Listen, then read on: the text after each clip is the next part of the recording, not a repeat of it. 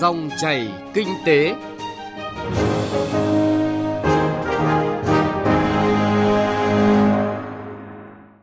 Thưa quý vị và các bạn, trong chương trình Dòng chảy kinh tế hôm nay, chúng tôi sẽ chuyển đến quý vị và các bạn những nội dung chính sau đây.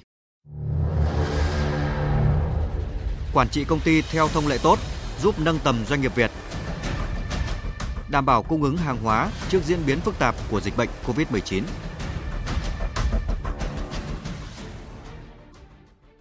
Thưa quý vị và các bạn, các quy tắc cơ bản về quản trị công ty đã được luật hóa trong luật chứng khoán và luật doanh nghiệp mới, có hiệu lực từ đầu năm nay. Tuy nhiên, cơ quan quản lý và các chuyên gia luôn khuyến khích doanh nghiệp áp dụng các chuẩn mực quản trị công ty cao hơn những quy định cơ bản trong luật.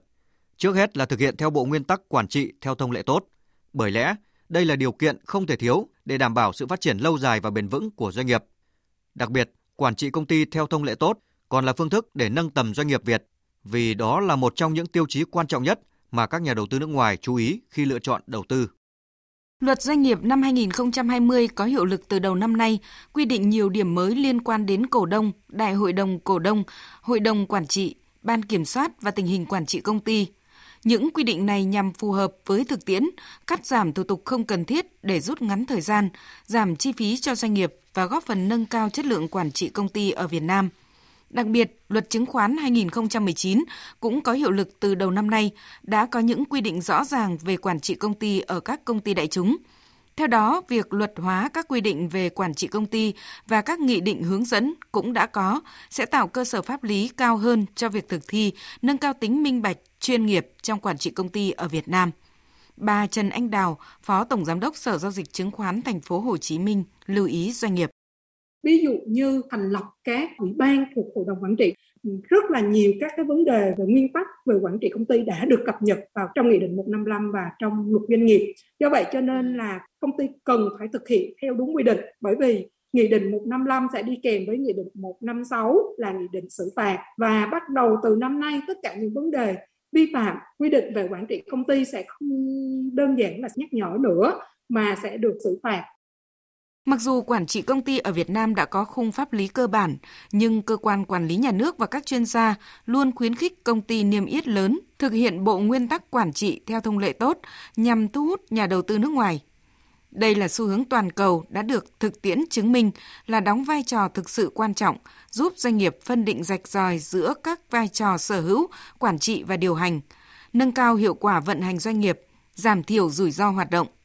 Đơn cử như luật doanh nghiệp 2020 quy định phải gửi giấy mời họp Đại hội đồng cổ đông chậm nhất là trước 21 ngày khai mạc, nhưng thông lệ tốt khuyến nghị gửi thông báo kèm các thông tin đầy đủ và có liên quan để cổ đông có thời gian và tư liệu nghiên cứu trước, bảo đảm cuộc họp được tổ chức hiệu quả cao. Ông Phan Đức Hiếu, Phó Viện trưởng Viện Nghiên cứu Quản lý Kinh tế Trung ương, phân tích. Đó là những cái nguyên tắc về quản trị công ty được đúc kết theo thời gian được áp dụng phổ biến ở nhiều quốc gia và nhiều công ty người ta áp dụng cái đó và người ta tổng hợp lại, người ta gọi là những cái thông lệ về quản trị công ty tốt. Chứ không chỉ đơn thuần là quản trị chỉ để tuân thủ các quy định của luật pháp. Và nếu như áp dụng cái quản trị tốt thì nó mang đến rất nhiều những cái lợi ích. Nói một cách đơn giản là quản trị công ty tốt nó có thể giảm thiểu ngay được những cái tranh chấp nội bộ công ty. Nó có thể giúp công ty có những cái định hướng phát triển về mặt lâu dài. Nó có thể giúp con số về mặt tài chính, kinh doanh tốt hơn hoặc giá cổ phiếu, vân vân. Tất nhiên, áp dụng nguyên tắc quản trị công ty theo thông lệ tốt cần một quá trình thay đổi nhận thức lâu dài ở nước ta. Ngay với những quy định quản trị cơ bản đã có trong luật, nhưng thực tiễn quản trị tại các công ty còn chưa tốt. Điển hình như quy định của luật doanh nghiệp 2020 yêu cầu phải tách bạch chức danh chủ tịch hội đồng quản trị và tổng giám đốc. Nhưng thực tế hiện nay vẫn còn rất nhiều doanh nghiệp chưa tuân thủ quy định này nhiều doanh nghiệp vẫn tuân thủ quy định pháp luật ở mức tối thiểu, áp dụng mô hình quản trị truyền thống hay thường gọi là gia đình trị.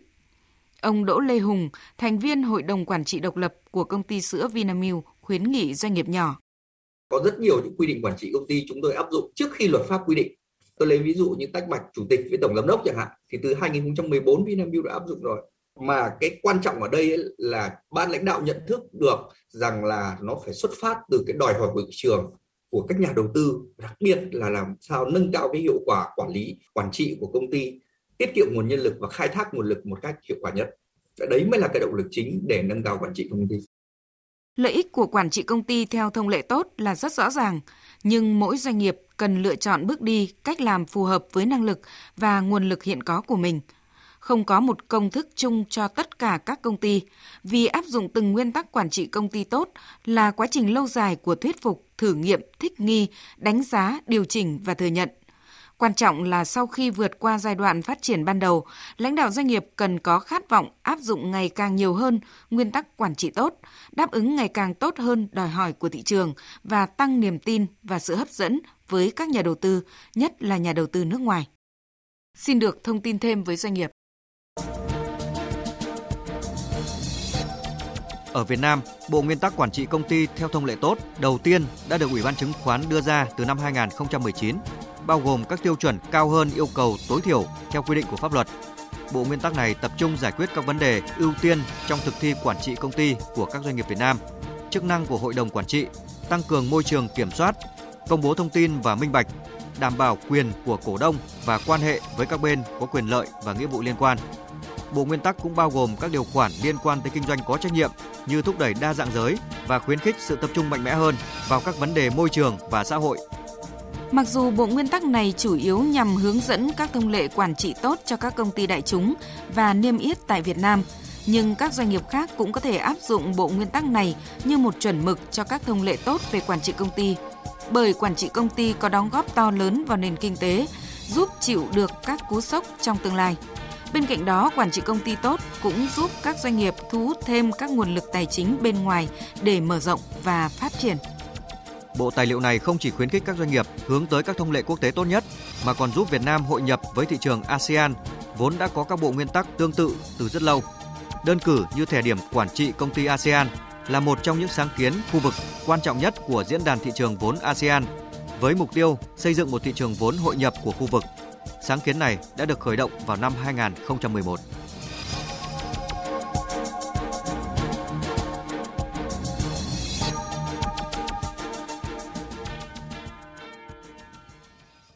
Xin chuyển sang một nội dung thời sự kinh tế đáng chú ý khác. Thưa quý vị và các bạn, trước thực tế, một số chợ truyền thống, siêu thị bán lẻ tại thành phố Hồ Chí Minh phải đóng cửa để đảm bảo về an toàn phòng chống dịch bệnh COVID-19. Cùng với đó, diễn biến dịch bệnh đã lây lan ra hơn 50 tỉnh thành phố trong cả nước. Bộ Công Thương liên tục có văn bản chỉ đạo Sở Công Thương các tỉnh thành phố trực thuộc Trung ương chủ động xây dựng các phương án ứng phó để sẵn sàng cung ứng hàng hóa bình ổn thị trường, đảm bảo an sinh xã hội theo các cấp độ diễn biến của dịch bệnh COVID-19. Về nội dung này, phóng viên Bá Toàn đã có cuộc trao đổi với bà Lê Việt Nga, Phó vụ trưởng vụ thị trường trong nước, Bộ Công Thương. Mời quý vị và các bạn cùng nghe. Thưa bà, trước diễn biến phức tạp của dịch bệnh, các địa phương như là thành phố Hồ Chí Minh hay Bình Dương đã thực hiện tạm dừng hoặc đóng cửa một số điểm kinh doanh hàng hóa thiết yếu nhằm bảo đảm công tác phòng chống dịch bệnh. Vậy Bộ Công Thương có đánh giá như thế nào về tình hình nguồn cung hàng hóa thưa bà? thì Bộ Công Thương đã có rất nhiều văn bản chỉ đạo Ủy ban nhân dân các tỉnh thành phố và đặc biệt là các sở công thương là phải chuẩn bị rất tốt kịch bản để ứng phó với mọi tình huống cấp độ dịch bệnh và vì vậy là nguồn cung hàng hóa luôn luôn được bảo đảm đầy đủ mà trong ờ, tình huống hiện nay thì một số tỉnh thành phố đang gặp khó khăn như là Bình Dương hay thành phố Hồ Chí Minh thì các địa phương này đều đã ban hành những kế hoạch bình ổn thị trường và lồng ghép vào đó là kế hoạch ứng phó luôn với dịch bệnh Covid-19 và có những cấp độ dịch bệnh thì đã phải có những cái lượng hàng dự trữ lên gấp 3 lần ờ, so với bình thường với những cái hệ thống phân phối hàng hóa đủ mạnh, đủ cái tính liên kết vùng miền để đưa hàng hóa về với địa phương của mình. Và tổ chức ra những điểm bán dự phòng cũng như những điểm bán cố định của họ trong mọi tình huống không được để bất kể lúc nào đứt gãy nguồn cung đối với nguồn hàng thiết yếu phục vụ người dân. Vâng, cụ thể hơn thì Bộ Công Thương đã triển khai các giải pháp gì để không xảy ra tình trạng đứt gãy nguồn cung hàng hóa thưa bà? Về ờ, cơ bản dài hạn thì là kế hoạch luôn luôn là hết sức quan trọng và chúng tôi luôn luôn lồng ghép vào những cái chỉ thị chỉ đạo về các giải pháp để ứng phó với dịch bệnh này trong phòng chống dịch cũng như là những giải pháp về tiêu thụ hàng hóa nông sản mùa, mùa dịch cao như là chỉ thị 04 06 năm 2020 hay là chỉ thị 07 08 năm 2021 trong đó là giao nhiệm vụ rất cụ thể cho các đơn vị của Bộ Công Thương cũng như là Sở Công Thương các tỉnh địa phương với những kế hoạch cụ thể phải phối hợp với nhau trong mọi tình huống và có đầu mối cụ thể để phối hợp liên kết, triển khai những cái giải pháp ứng biến kịp thời trong ờ, những cái tình huống dịch bệnh căng thẳng ờ, gây ra những cái sự đứt gãy, cục bộ trong những cái giai đoạn ngắn và có ngay những cái giải pháp để ứng phó kịp thời. Phương châm luôn luôn là duy trì, đấy là chỉ đạo tại chỗ, lực lượng tại chỗ. là hệ thống phân phối tại chỗ và hàng hóa tại chỗ và luôn luôn là phải có những cái sẵn sàng trong cái việc là ứng phó kịp thời để có những cái giải pháp tháo gỡ khó khăn cho doanh nghiệp cho người dân. À, như thời gian vừa qua chẳng hạn như thành phố Hồ Chí Minh thì có đến 1 phần 3 chợ đầu tiên là bị đóng cửa và trong à, số chợ đầu mối thì chợ đầu mối Hóc Môn là cái chợ mà đầu mối về nông sản tiếp nhận hàng chục ngàn tấn nông sản từ phía Bắc vào và các tỉnh, thành phố ở ừ, khu vực xung quanh để đưa vào phục vụ cho hơn 10 triệu người dân thành phố Hồ Chí Minh thì đã bị đóng cửa. Nhưng tuy nhiên thì thành phố Hồ Chí Minh cũng như là Bộ Công Thương chúng tôi luôn luôn gắn kết với nhau, có đầu mối thông qua là vụ thị trường trong nước và Sở Công Thương để bàn những cái giải pháp kịp thời, làm thế nào để có được những cái điểm thay thế cho chợ đầu mối này, cũng như là giải pháp về ứng dụng công nghệ thông tin và ờ, đưa những cái hệ thống phân phối tham gia vào chương trình bình ổn thị trường của thành phố Hồ Chí Minh vốn đã có một thế mạnh rất là vững bền ờ, có những cái nguồn hàng dự trữ là luôn luôn đầy đủ cho người dân ở đây đưa được cả cho các cái tỉnh xung quanh trong ờ, mọi tình huống. Vâng, theo bà, cần những sự hỗ trợ gì để tháo gỡ các khó khăn cũng như là thực hiện các yêu cầu về bảo đảm lưu thông, cung ứng hàng hóa tại thị trường trong nước? Kế hoạch để bình ổn thị trường là thấy rất rõ là chúng ta có hệ thống phân phối rất tốt, chúng ta có nguồn hàng cung ứng rất tốt từ cái ngành nông nghiệp Việt Nam mà có thế mạnh cũng như là các ngành công nghiệp chế biến ra những hàng hóa thiết yếu của Việt Nam thì đã có những cái hoạt động rất là tốt và đảm bảo được nguồn cung hàng hóa trong mọi tình huống. Thì đấy là một cái nỗ lực về nguồn cung cũng như hệ thống phân phối. Tuy nhiên, dịch bệnh lần này do chủng ờ, Delta gây ra thì có một cái tốc độ lây lan rất nhanh và vì vậy là đã có những cái ờ, lây lan ca F0 đi vào những hệ thống phân phối, đặc biệt khi mà người dân đi chợ mua sắm hàng ngày hay là vào các hệ thống phân phối, thiết yếu hàng ngày. Thì đấy là một trong những cái thách thức đối với mạng lưới phân phối của chúng ta.